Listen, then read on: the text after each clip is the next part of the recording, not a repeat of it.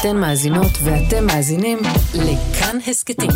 כאן הסכתים, הפודקאסטים של תאגיד השידור הישראלי.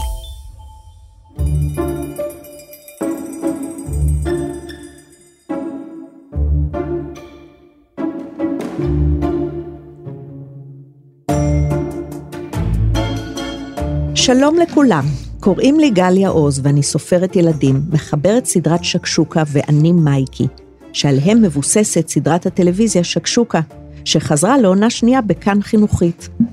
ואנחנו בפרק נוסף, בסדרה של הסכתים שעוסקת בספרים ובסדרת הטלוויזיה. היום נדבר על מלחמות ומשחקים, ונברר מתי משחק הופך למלחמה, ומתי להפך. איתי באולפן השותפים שלי, פריאל טגן. שלום, שלום. שלום דניאל חכמון. שלום. ושלום לנוגה סגל. שלום. ילדים משחקים כל הזמן, גם כשאומרים להם לשבת בשקט. הם תמיד מוצאים משהו לעשות, הם תמיד זזים. כשאני באה לבתי ספר לפגוש תלמידים, אני תמיד משתדלת למצוא כמה דקות כדי לעמוד בחוץ בזמן ההפסקה ולראות ילדים משחקים. ואני קוראת מתוך שקשוקה והמלחמה העולמית בין הטובים לרעים, שהוא הספר הרביעי בסדרה, מההתחלה. וההתחלה, מיד מלחמה. המלחמה בין הטובים לרעים התחילה כשדותן גנב משחר תכלת המנהלת את המצעק שלה, שזה מין רמקול שעושה הרבה רעש. ורדף אחריי במסדרונות של בית הספר, והילל כמו חתול, והמון ילדים רצו אחרינו וצחקו. ואז עוד לא חשבנו שהמצעק ילך לאיבוד ונצטרך למצוא אותו כדי לנצח. פשוט רצינו להחזיר לדותן, וככה נהייתה מלחמה. ואפי ואביב ואני החלטנו שאנחנו הטובים והם הרעים. מנהלת בית הספר שלנו, שחר תכלת, כועסת מאוד אם סוחבים ממנה משהו, בעיקר את המצעק הזה, שהיא לא זזה בלעדיו כי הוא מחזק את הדיבור שלה ועוזר לה לעשות סדר. אז שימו לב, הצגתי כאן מלחמה, אבל אולי שתי מלחמות, נכון? כי קודם כל יש לנו מלחמה בין הטובים לרעים, בין יולי וחבריה לבין דותן וחבריו, זאת מלחמה אחת. Mm-hmm. אבל חוץ מזה, יש כאן מלחמה שהוכרזה נגד המנהלת, נכון? נכון, כי כן. המנהלת מאוד לא אוהבת שסוחבים לה משהו, ובטח לא את המצעק שלה, המגפון שלה, וככה זה נראה. אז דותן והחבר שלו דוקי ועוד כמה בנים השיגו איכשהו את המצעק והתחילו לילל כמו חתולים ולרדוף אחריי עם המיהו שלהם, ודותן גם עשה קולות של זאב ערבות, משהו כמו אהו, ובהתחלה זה לא היה נורא. וכל מה שהייתי צריכה לעשות זה לסתום את האוזניים בשתי הידיים, וכל מי שעבר שם הסתכל וצחק. ואחר כך עצרתי וניסיתי לגרש אותם, וצעקתי קישטה, כמו שעושים לחתולים, אבל זה לא עזר. ואז עשיתי טעות גדולה והתחלתי לרוץ, אבל אני לא רצה מהר כמו אפי. והמצעק עשה המון רעש במסדרונות הסגורים, וקבוצה גדולה של ילדים רצה אחרי דותן והחברים שלו כדי לשמוע אותם מייללים, ושום דבר לא הציל אותי, והיה נראה כאילו זה לא ייגמר אף פעם, ובסוף פשוט התיישבתי על כיסא בתוך אחת הכיתות, וסתמתי את האוזניים, וחיכיתי שהם ילכו. מה קרה כאן? מלחמה או משחק? זה התחיל כמשחק, המשך כמלחמה. ופשוט תמיד ילדים אה, נוהגים אה, לשחק באלימות, כי זה כיף להם, ואני מבינה, זה מחבר אותם וזה מצחיק אותם, אבל בסוף זה מגיע לאלימות ששני הצדדים מבואסים ממנה, בוכים, עצובים, מתוסכלים ממנה, כועסים. דניאל? אה, אני יכול לתת דוגמה, כאילו אצלי בבית ספר, שילדים, אפילו בכיתה שלי, זה קרה כאילו לא לפני הרבה זמן, לפני איזה שבוע, שבועיים. היה חבורה של ילדים, וכאילו שיחקו עם, כאילו שיחקנו, כאילו, לא אני, חברים שלי שיחקו, אחד עם השני, ויצא איזשהו מצב שכולם הרימו איזה, כאילו חבר שלי, הרימו את חבר שלי, ובסוף הוא נפל. וזה כאילו כבר היה מוגזם, ואני מסכים עם פריאל שבסוף שני הצדדים מתבאסים. נוגה. Um, האמת שהפעם זה היה, נרא... זה היה נשמע כאילו זה ממש התעללות. היא לא יכלה לצאת מהכיתה. הם, הם לא, הם לא הת... התחשבו בה בקטע הזה. כן, ויש להם מצעק, זאת אומרת, יש להם מגפון, הם עושים כן, המון הם המון עושים רעש. המון רעש. היא לא יכולה להחזיר להם באותה רמה של רעש, והם רבים והיא אחת. אז המשחק כאן בקלות רבה, או לא משחק, אה, הופך לדבר קשה, בפרט שיש רק צד אחד. זה כבר לא כוחות, כוחות. כאילו. בדיוק, זה לא כוחות. כן. ומצד שני, תזכרו איך יולי הציגה את זה בהתחלה, היא אמרה, היא התחילה מלחמה ואנחנו הטובים והם הרעים, היא לא מוותרת על המלחמה הזאת. היא לא אומרת, התעללו בי, אני הולכת הביתה, אני הולכת להתלונן, אלא היא אומרת, אנחנו חבורה, הם חבורה, ואנחנו הולכים לעשות פה מלחמה ואנחנו הטובים. אז תשימו לב שהרבה פעמים ילדים לא תופסים את עצמם כקורבנות. הרבה פעמים, גם מה שאמרת פריאל הוא נכון, וגם דניאל, אתה סיפרת על מצב שבו בבית ספר הרימו איזה ילד וכן הלאה, פתאום עברו איזה קו. הרבה פעמים ילדים מתגברים על חציית הגבולות, ועדיין מרגישים שהם בתוך משחק.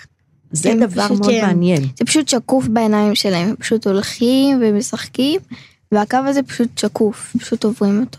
מעניין מה שאת אומרת, שהקו, אפילו כשחוצים את הקו הזה, אנחנו בצד השני יש אלימות, יש אולי, נוגה אומרת התעללות, לפעמים ילדים אומרים, אנחנו מוכנים להיות במקום הזה. הם שכחו שיש גבול. נקרא לזה בדיוק. ככה. קו נכון. שקוף. נכון, או שהם מכילים את זה, או שהם אומרים, אנחנו מוכנים להכיל התנהגות תוקפנית של חברים שלנו, כי יש פה משהו שמעניין אותנו, יש פה משהו שהוא אה, מותח או מושך. זה המשחק, שהוא לפעמים גם מלחמה, הוא מותח, הוא מושך. העניין הזה של הניצחון, האפשרות לנצח, היא גורמת לנו לסבול כל מיני דברים שאולי אחרת לא היינו סו- סובלים, כן. נראה לי יש איזו תכונה ליולי, שלא ממש, מדבר, שלא ממש דיברו עליה כאילו כתכונה שלה, אבל יש לה תכונה שהיא מאוד תחרותית. נכון. היא מאוד, נכון. היא, אם היא לא תעשה את זה ואת זה, אז היא לא תנצח, מבחינתה. ומבחינתה, היא לא רוצה להפסיד. כן. היא לא רוצה להפסיד. נכון? יש פה איזה עניין כזה של, אוקיי, אני רוצה לנצח, אבל יש גם עניין של, אתם לא תתפסו אותי מפסיד, אתם לא תראו אותי בוכה, אתם לא תראו אותי מסכן. יש גם את העניין הזה, נכון? זה סוג של, כאילו, הם רוצים להוכיח אחד לשני, אני, אין דבר כזה, אני לא מסוגל לבכות, אני לא מסוגל להפסיד. נכון, נכון, אנחנו דיברנו על זה גם בשיחה, באחת השיחות הקודמות שלנו, שאז דיברנו על בנים הרבה פעמים, אבל פריאלה תיקנת אותי ואמרת שגם בנות הן כאלה, שיש איזו הסתרה של מסכנות או של אומללות, של עצבות. ילד אומר, אני חזק, אני טוב לי, אני לא אראה לכם אף פעם חולשה, וזה... זה, כוח. זה עוזר להתגונן, נכון? אני ממשיכה, ואני עדיין בשקשוקה והמלחמה העולמית בין הטובים לרעים. באותו יום אחר צהריים, אביו לימד אותנו להכין פיצצות מים מקיפול של דפים שתולשים ממחברת, ואמר שעכשיו רק נשאר למצוא את האויב, ואז יצאנו החוצה בלי לחשוב הרבה. אפי סחבה דלי מלא מים, ואביו לקח את הפצצות, ופתאום ראינו את דותן ודוקי משחקים כדורגל מאחורי הבית. דותן שמר על השער, ודוקי רץ עם הכדור. אופק היה הראשון שהבין מה הולך לקרות. אתם משוגעים, הוא אמר. היה חם, השמש לא רצתה לשקוע, כדור הארץ הפסיק להסתובב, וחיכה לראות אם דותן יצליח לשמור על השער מול דוקי שרץ לכיוון שלו ובעט בכדור. איך מרגישים כשהולכים לעשות דבר אסור, אבל לא דבר ממש נורא, אלא סתם לא בסדר? חושבים, זה רק קצת מים, לא יקרה לו כלום. אבל הוא לא עשה לך כלום, אמר אופק, כאילו שמע את המחשבות שלי. אתמול הוא עשה, אמרתי, ונזכרתי במצעק ובילדים שרדפו אחריי במסדרונות. תגידי תודה שהוא כבר לא מרביץ, אמר אופק. לא רוצה להגיד תודה, אמרתי. וככה יצא שמכל הילדים אני זאת שמילאתי פצצת נייר במים וזרקתי. למה עשיתי את זה? חשבתי בזמן שהמים התיזו על הכתף והשיער שלו. ודמיינתי איך אני הייתי נבהלת אם מישהו היה עושה לי דבר כזה. אבל לא היה הרבה זמן להצטער. דותן הסתובב וראה אותנו, ואפי תפסה את היד שלי והתחילה לרוץ, כי אפי היא בת דודה שלי והיא שומרת עליי ואף אחד לא רץ מהר כמוה, ואני עפתי אחריה בלי לחשוב, ונדמה לי שגם צחקנו בקול רם. ובכל זאת הסתובבתי פעם אחת כדי להציץ וראיתי שדותן נשאר במקום ולא מנסה לרדוף אחרינו. המים מטפטפים מהשיער שלו, ודוקי מתקרב אליו בריצה, שהופכת לה, להליכה, שנראית כמו ריחוף, כאילו גם הוא לא מבין איך העזנו. וגם הכדורגל שלהם מתגלגל קצת ועוצר, וכנראה שכדור הארץ שוב הפסיק להסתובב לרגע, כי איך אפשר שמישהו יעשה דבר כזה לדותן, וגם יצליח לברוח? אז השאלה שאני שואלת אתכם היא, מה ראינו במלחמה הזאת בין החבורות, ואיך אתם מסבירים את ההתנהגות של דותן? ששני הצדדים אשמים. מעניין. יולי והחברים שלה אומרים שהם הטובים, אבל בכל זאת הם עושים דברים רעים. הם כאילו, דותן ו... דותן והחברים שלו ויולי והחברים שלה הם באותו קו, זה לא רעים או טובים, זה כאילו שניהם עשו דברים לא בסדר. כן, אותם מעשים. לא בסדר, כן. כן, אז בעצם התחלנו ב, בסיבוב הראשון של המלחמה, ראינו איך לדותן יש כוח, דותן יש לו חברים, לדותן יש מצעק, הוא יכול לעשות רעש. יולי בורחת, יולי נמלטת, ובסיבוב השני של המלחמה אנחנו רואים את יולי, אמנם היא עושה חשבון עם עצמה, נכון? היא אומרת, איך מרגישים שהולכים לעשות דבר אסור, אבל לא סתם דבר ממש נורא, אלא סתם לא בסדר. חושבים, זה רק קצת מים, לא יקרה לו כלום. היא כבר יודעת מה יקרה, והיא מנסה להסביר לעצמה שזה לא נורא.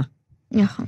אני רוצה להגיד דווקא על התגובה של דותן, כן. שהוא פשוט עמד שם ולא עשה כלום, כי הוא פשוט יודע שהוא בעמדת כוח, שאף אחד לא, לא יעז לעשות לו משהו, ואז כשסוף סוף עושים לו, אז הוא מאוד מופתע. נכון. כן, נכון. הוא מופתע, ולמה הוא בכל זאת לא מחזיר? למה הוא לא רודף אחריהם? יכול להיות הוא הבין שזה פשוט...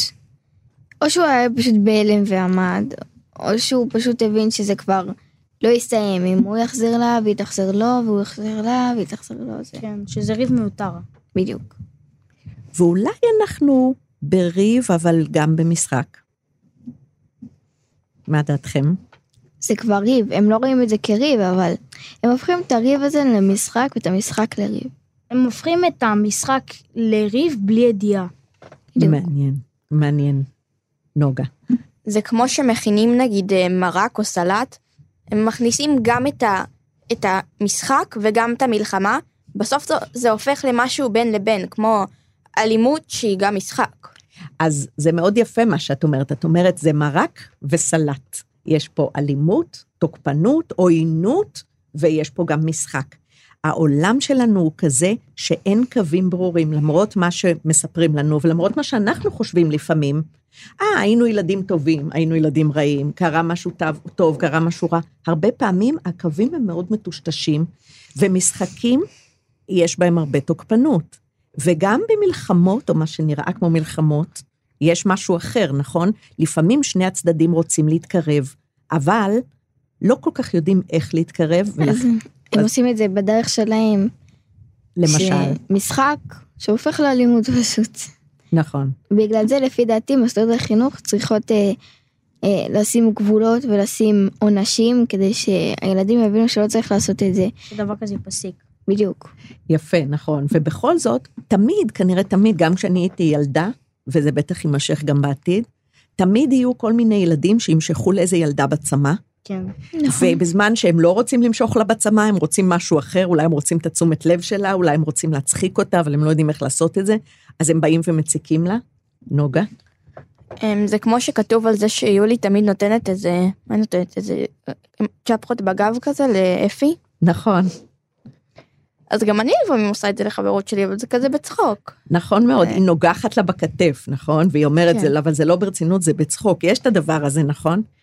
כן, כן. דברים כאלה זה עוד אה, בסדר, אבל צריך אה, לשים לב לא לקרוא את זה, למשוך את זה יותר מדי. נכון, נכון. פריאל, את, טוב שאת נמצאת כאן, כי את מסמנת לנו גבולות. את אומרת, הגבול שבין משחק פרוע לבין עלבון או פגיעה ממשית, הוא גבול שצריך כן לשים לב אליו. אי אפשר, נכון.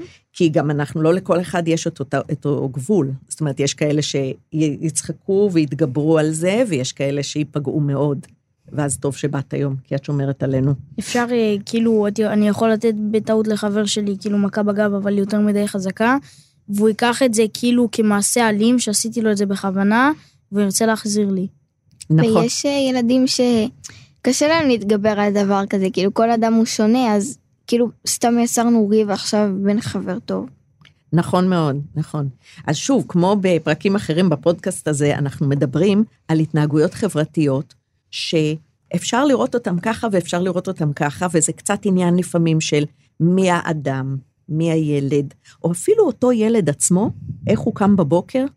לפעמים הוא קם והוא יותר נעלב, ולפעמים הוא קם וזה נראה לו נורא מצחיק, אם מישהו ישים לו צ'פחה חזקה מדי. זה לפעמים אותו אדם עצמו, אנחנו, ביום רע או ביום טוב. נכון. ואני בפרק הרביעי, שמתחיל, ואני קופצת עכשיו מהמלחמה בין הילדים, בין החבורות של הילדים, אל יולי, אל הבית של יולי ואל אימא של יולי. הבוקר שלמחרת התחיל רע. במטבח נשברה כוס, וכרית אחת נקרעה, וכל המילוי שלה התפזר בבית. ואימא התעצבנה על עצמה, ועל השמש, והירח, והכוכבים, ועל כל מי שהעז להתקרב אליה. ואני ניסיתי לא לעשות יותר מדי רעש, כדי שלא יכעסו גם עליי, אבל החתול לא פוחד מאף אחד, והוא עלה על כיסא וחיכה ששקשוקה תעבור לידו, ואז זינק עליה מלמעלה, ומיד ברח. ואני הסברתי לאבא שהחתול הכריז מלחמה עולמית על שקשוקה, באוויר, בים וביבשה, וככה נראית מלחמה מהאוויר. ואבא אמר שהחתול באמת דומה למטוס קרב, ואימא אמרה שזה לא מצחיק אותה בכלל, והרחיק אותנו מהזכוכיות השבורות. ואחר כך היא נרגעה קצת והבינה שלא יעזור כלום. הבוקר נהרס וצריך לנקות. ואז היא התחילה לספר בדיחות כדי לא להתייאש, ובסוף היא אמרה, אתם רואים? עם קצת לחץ ועצבים, אפשר לפתור כל בעיה. אז בסדר, יש לנו כאן כמה מלחמות, נכון? בין אימא לבין הכוס שנשברה, בין אימא לבין שאר המשפחה ושאר העולם. בין החתול לשקשוקה. לשקשוקה. בין החתול לשקשוקה. אה, מה, איך ההתגברות כאן על המלחמה? אה, דרך כיף, לפעמים אנחנו חושבים שאם דבר אחד רע קורה לנו ביום, אז זה כבר הרס את כל היום, אבל כן, אפשר דקה להפעיל את המחשבה, להגיד, להירגע קצת, לקחת משהו שירגיע אותנו, ולהמשיך את היום כרגיל, ולא להרוס ולבזבז עוד סתם יום מהחיים שלנו. נכון, אימא הבינה שהיא הפסידה במלחמה, נכון? היא אומרת, הבוקר נהרס, ומה מציל אותה? הצחוקים שלה. בדיחות. אבל היא לא אומרת בדיחות לאחרים, אני חושבת שזה לא... לפי מה שכתוב בסיפור, אני לא חושבת שזה ממש הצחיק את יולי. אבל היא מנסה, האמא מנסה להצחיק את עצמה, נכון. כדי ש... שההרגשה שלה תשתפר. היא אפילו מכירה בזה שהיא עצבנית, היא אומרת, עם קצת לחץ ועצבים, אפשר לפתור הכל." אפשר לפתור כל בעיה. וזה, אחרי שכתבתי את הספר הזה, אז במשפחה שלי, הרבה פעמים מזכירים לי שאני כתבתי את זה, אומרים לי, את רואה, עם קצת לחץ ועצבים אפשר לפתור כל בעיה.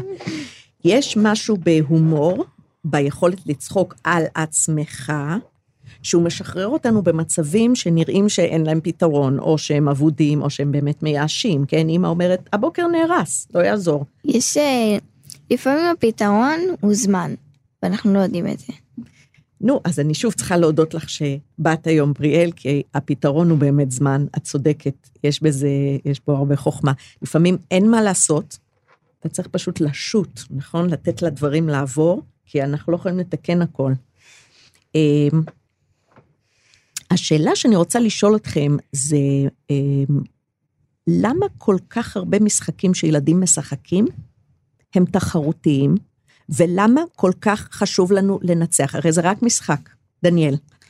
אה, אני חושב שילדים הם כל כך תחרותיים בגלל שהם תמיד רוצים להוכיח לעצמם ולחברים שלהם, אני יותר טוב ממך, אני יותר חזק ממך, אני יותר חכם ממך, אה, ועוד כל מיני דברים כאלה. אה, כשילדים מצליחים במשהו, כשכל השאר לא מצליחים, הם מרגישים עם עצמם לפחות, וואו, כאילו מרגישים שזה טוב בלב, וזה כאילו יעשה להם את היום, ולפעמים זה מתוך גאווה, זה תלוי. גאווה.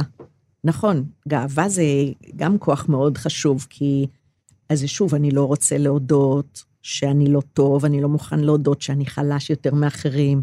גאווה זה גם תכונה מיותרת, לפי דעתי. נכון, ומצד שני, כולנו חוטאים בזה, כן, נכון? לכולנו כן. יש את הרגעים האלה. נוגה. לדעתי אני רוצה להוסיף לדברים שפריאל אמרה, שהם הם רוצים להיות, הם רוצים להיות יותר טובים מכולם, ופשוט, ומשחקים בהרבה משחקים תחרותיים, כי פשוט רוצים להראות לכולם שאנחנו יותר טובים מהם, רוצים, אבל בסוף אם מישהו מנצח יותר מדי פעמים, אז לא רוצים בסוף לשחק איתו. אז מעניין, אז את אומרת שכוח מוחלט כוח שאין לו גבולות לא עושה טוב. לא. כי, לא. כי אנשים לא, אנשים קשה להם כשיש כוח מוחלט, כשלאדם יש רק צדדים נגיד קשים או תחרותיים, אז קשה לנו איתו, אנחנו רוצים גם רוך, אנחנו רוצים גם נדיבות, אנחנו רוצים גם את העניין הזה של ההומור, שבעצם כשמישהו מסוגל לצחוק על עצמו, יותר קל לנו איתו. אה, אני לא כל כך מסכים כאילו עם הדברים של נוגה, כי יכול להיות שאנשים אה, צוחקים כאילו על אנשים אחרים, וזה באמת, כאילו מגיע לגבולות אה, קצת, גבולות קצת לא, כאילו שלא צריך להגיע אליהם. וכאילו זה יוצר יותר מדי תחרותיות, וגם אה, כאילו, אה, בגלל שנוגה אמרה שבסוף לא ירצו לשחק עם mm. אותו ילד, אני חושב שכאילו אם זה היה קורה לי, אה, אני להפך, הייתי משחק איתו הכי הרבה כדי לפחות להוכיח לעצמי שאני יכול. מעניין. אז אתה אומר, אתה מוכן להיות יותר נדיב. בעצם כן. לפעמים אנחנו אומרים, אנחנו, יש לנו כוח, אנחנו מוכנים להיות יותר נדיבים ולעשות מקום גם למישהו שהוא לא כל כך נדיב בעצמו. כן. זה מעניין. אמ, אוקיי, אז, אז פשוט מישהו שמנצח כל הזמן, זה מבאס פשוט לשחק איתו, כי אתה אומר, טוב, הוא כבר ינצח, אז מה שווה לי המשחק הזה? כאילו, אתה כבר רואה את העתיד.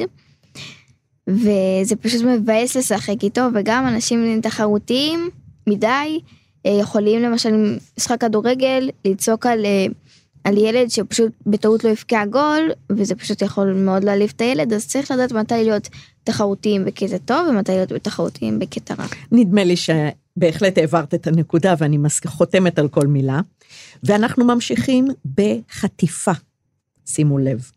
כדי להחזיר להם, חטפנו את דוקי.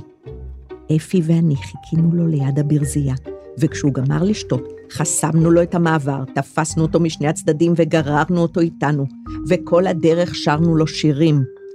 דוקי נראה מבולבל ולא אמר כלום. דוקי ביישן גדול, ובגלל זה הוא תמיד הולך עם דותן לכל מקום, כדי שדותן יעשה רעש גם במקומו, ובכלל, הוא ילד שאין מה להגיד עליו. לא שווה לחטוף את דוקי, אמר אופק שחיכה לנו בספרייה. אף אחד לא ישים לב שהוא איננו. גם ככה לא שמים לב אליו. אז אם הוא ייעלם, בכלל ישכחו שהוא קיים. לא ישכחו שאני קיים, אמר דוקי בקול קצת בכייני. בהתחלה לא חשבנו שיש לו מה להגיד לדוקי הזה, כי מה כבר דוקים כמוהו יודעים?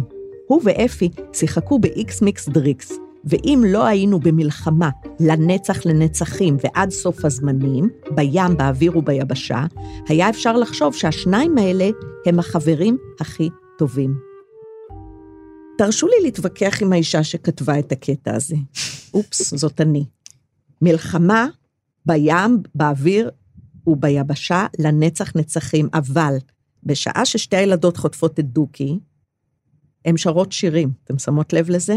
כן. כמה כן. מלחמתי זה יכול להיות אם יש פה שירים תוך כדי החטיפה?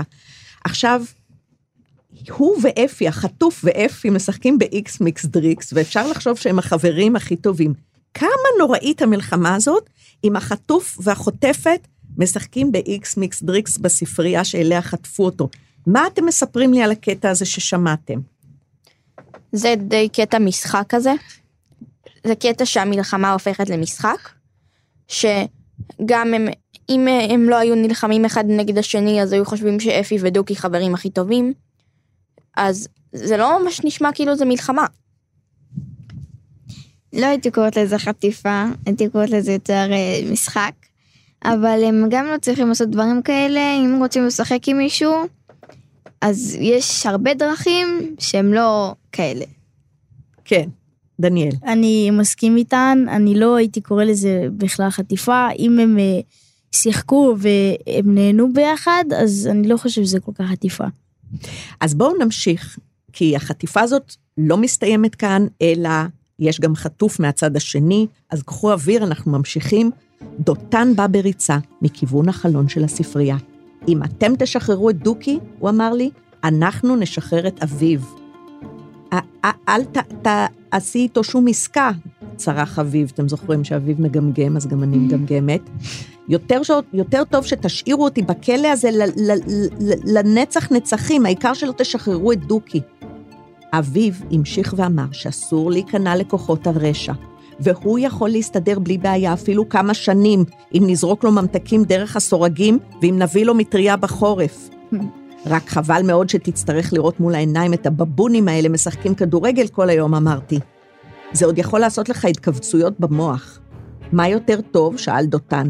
לראות מול העיניים מקל של מטאטא עם שיער של קש? והבבונים של דותן צחקו על השיער שלי. אז שימו לב מה קרה כאן, כן? אביו הוא החטוף השני של החבורה השנייה, הוא מוכן שלא ישחררו אותו, העיקר שיזרקו לו ממתקים, אה, אפילו כמה שנים הוא מוכן להישאר בשבי, והיא אומרת לו, יולי, חבל שתצטרך לראות את הבבונים האלה מול העיניים, וזה יעשה לך התכווצויות במוח, ודותן אומר, דותן בעצם אומר, יולי, השיער שלה דומה, דומה למטאטא עם שיער של קש, והבבונים של דותן צוחקים על השיער של יולי. אני רוצה לשאול אתכם מאחד עד עשר, עד כמה המלחמה הזאת כולה רצינית. אחד, זה מלחמה שטותניקית, עשר, זה מלחמה אמיתית. תנו ציון. אה, אפשר כאילו בין לבין גם? ברור, בין אחד לעשר. אני חושב ששבע. אוקיי. פריאל. גם שבע, שבע, חמש, חמש. אני אלך על שתיים. מעניין. אז קודם כל תראו שאנחנו, ארבעה אנשים כאן מדברים על אותו ספר, וכל אחד קורא אותו בצורה אחרת. כל אחד קורא את המלחמה, קו נטוי משחק, מלחמה משחק, בצורה אחרת. אלה שקבעו, פריאל ודניאל, קראתם לזה שבע, אתם אומרים, זה הרבה יותר מלחמה ממשחק. אני חמש. אני חצי חצי. את באמצע, כן, ונכון, את צודקת, אמרת חמש, ו, ונוגה אומרת שתיים. נוגה חושבת שזה לגמרי בכיוון של המשחק. אפשר אני... להסביר? כן, תסבירי, כן.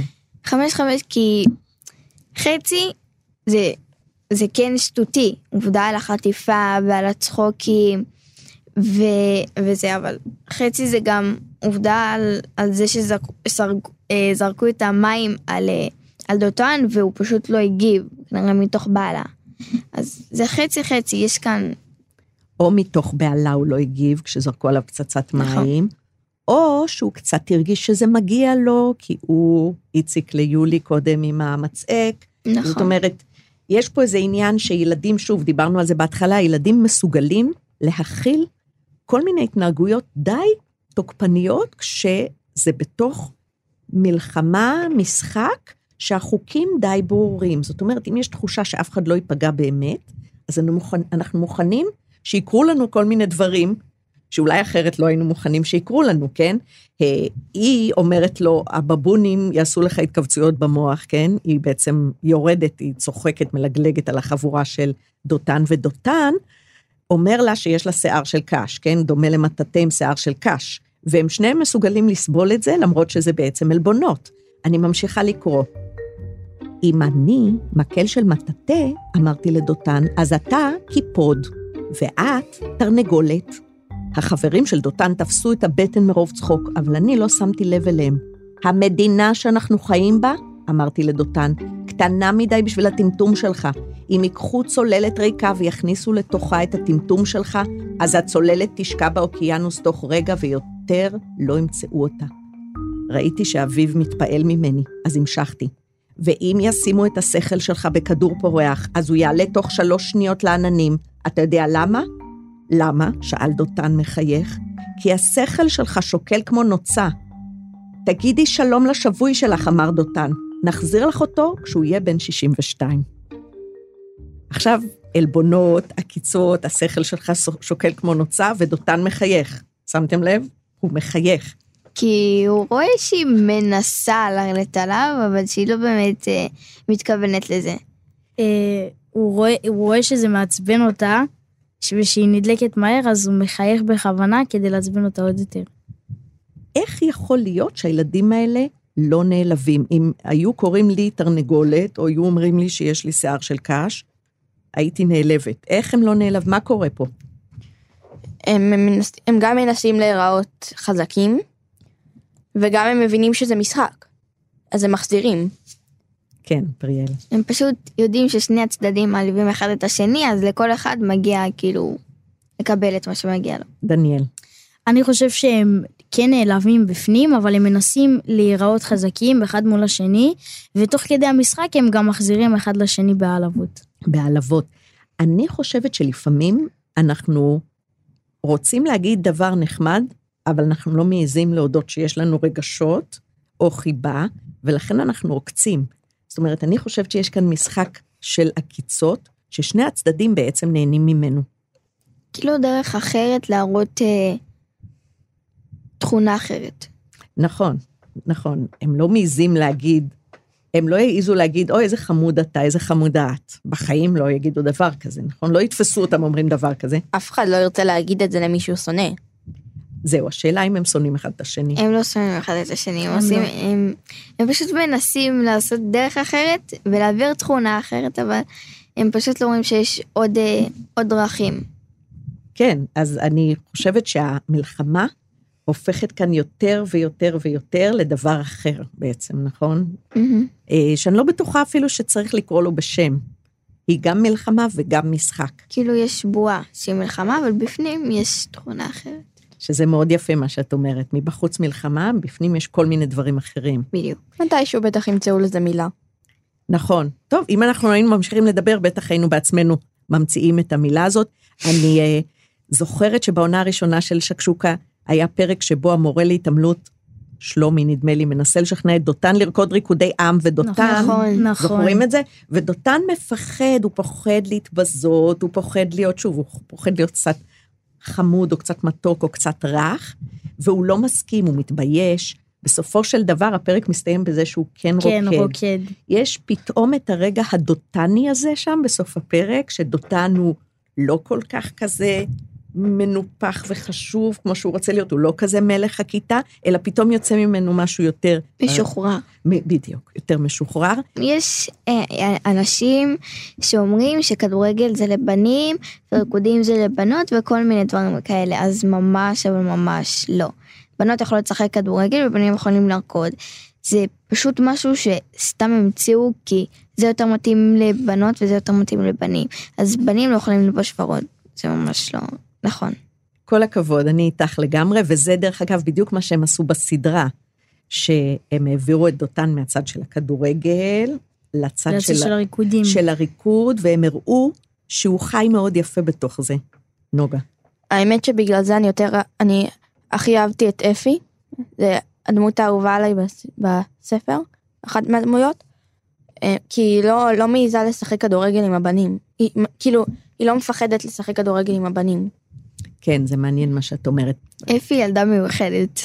מאוד. תסבירו. אה, יש לה כל מיני תכונות. היא ילדה שכמו שיש שולחן, אבל לא בצבע אחד, בכל. הצבעים. וואו, וואו. אני, אני כבר היום אלך לישון מחייכת, כי כתבתי את אפי.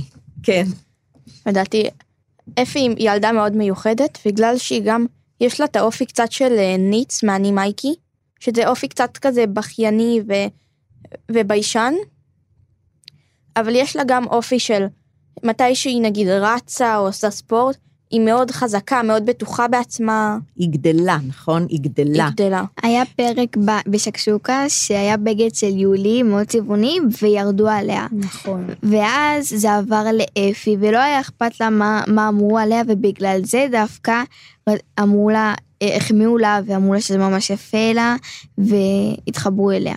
נכון, אפי היא סוכנת של שינוי, סוכנת של סובלנות. אתם יודעים שמישהו סוכן של משהו, אז הוא כאילו לוקח איתו את החבילה הזאת ועוזר לכולם לקבל משהו חדש. לאפי יש את הדבר הזה, ובאמת, כמו שאמרתם, יש לה את השילוב הזה של מצד אחד איזה חוסר ביטחון, ולפעמים הרגשה שלא סופרים אותה, ומצד שני, איזה כוח מתפרץ, נכון? גם מבחינה גופנית, מבחינת הספורט, וגם מבחינת איזה חום כזה, נכון? שיש לה איזה חמימות כזאת. אמ, אני רוצה לסכם ולהגיד, משחק הוא דרך תרבותית להילחם. המשחק הופך את המלחמה לאירוע שיש לו חוקים, ולכן החברה האנושית ואנחנו הילדים יכולים לעמוד בו.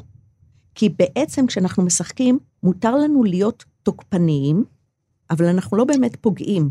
מותר לנו להפסיד, ובלי שבאמת מישהו יהרוס אותנו, אנחנו לא נהרס מההפסד. וגם אם אנחנו מנצחים, אנחנו לא נהרוס אדם אחר. זה, זאת אולי הסיבה שמשחקים אצל ילדים הם, הם דרך נהדרת אה, לחיות. זאת הסיבה שילדים משחקים כל הזמן אולי. זאת הסיבה שבגללה אני תמיד מחפשת בהפסקות לראות ילדים בבתי ספר, כי ככה אני בעצם רואה את החיים, החיים עצמם, כן? משחק, מריבה, פיוס, השלמה, ריצה, עמידה בשקט, הכל נמצא שם, נכון? ילדים לא יכולים לשבת בשקט, הם צריכים להוציא את האנרגיות שלהם. נכון. או לבד או ביחד. אני, אני כאילו לפני כמה, לפני איזה שבועיים בערך, אני הייתי צריך להוציא אנרגיה, וזה היה אה, ר, כאילו בבוקר, ממש בבוקר, בצלצול, לפני שהמורה הגיעה, ואני בטעות צעקתי, והמורה שמעה את זה, והיא הוציאה אותי מהכיתה לכמה דקות, אבל אחרי זה החזירה אותי. אה, כן, ילדים צריכים אה, להוציא אנרגיה. אז בעצם פרצת את הגבולות, נכון? כן. ולא קרה כלום. כן, לא קרה. זה לא רק האנרגיה, הם צריכים גם לפתוח את הדמיון, כי לילדים יש הרבה מאוד דמיון, והם צריכים להשתמש בו. נכון מאוד. את הוספת כאן דבר נורא יפה, כי כשדיברתי על המשחק קודם, אז אני חושבת שבמשחק הרעיון המרכזי הוא דמיון. כשאנחנו משחקים, תחשבו על זה, כשאנחנו משחקים, אנחנו מייצרים מציאות שלא קיימת.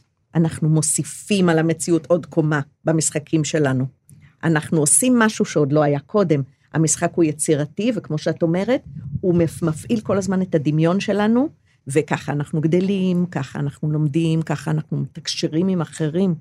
אבל uh, המוסדות חינוך חייבים לשים לב לדברים האלה, בעיקר מוסדות החינוך, כי ילדים פחות ישימו לב, גם אם יאמרו להם, זה כמו שאמרו להם לשבת בשקט שעה, זה לא ממש יעזור להם, זה כאילו, חייב מישהו מבוגר שיהיה אחראי לזה, ושיעזור להם, ולעשות את זה.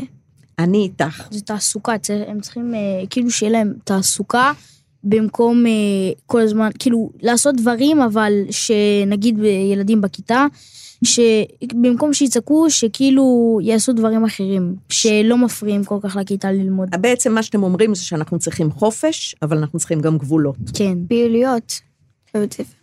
אני יכולה להגיד, נגיד, על, החלק של הדמיון, שאני הייתי פעם ב, בבית באנגליה של דודים שלי, הייתי עם אחותי, הביאו לנו, פס, אה, לא, לא היה שם הרבה משחקים, הביאו לנו פסלים כאלה של, אה, של דברים באנגליה, כמו אוטובוסים וחיילים של המלכה, ואני ואחותי פשוט המצאנו מזה משחק, וזה היה פשוט ממש כיף. לגמרי. אפשר לשחק בכל מקום ובכל מצב. בזאת נסיים הפעם. אל תשכחו את מה שאמרה אימא של יולי, עם קצת לחץ ועצבים אפשר לפתור כל הכל. בעיה. תודה רבה לפריאל טגן, תודה לכם. דניאל חכמון, תודה רבה לכם. נוגה סגל. תודה רבה. הפיקו את ההסכת טל ניסן, ילנה גולדנברג, אלון אמיצי וניר גורלי, על הביצוע הטכני דרור רוטשטיין. פרקים נוספים של ההסכת יעלו באתר וביישומון כאן ובכל יישומוני ההסכתים. הסדרה שקשוקה משודרת בכאן חינוכית ובאפיק 80 ובדיגיטל. אני גליה עוז, תודה רבה שהאזנתם.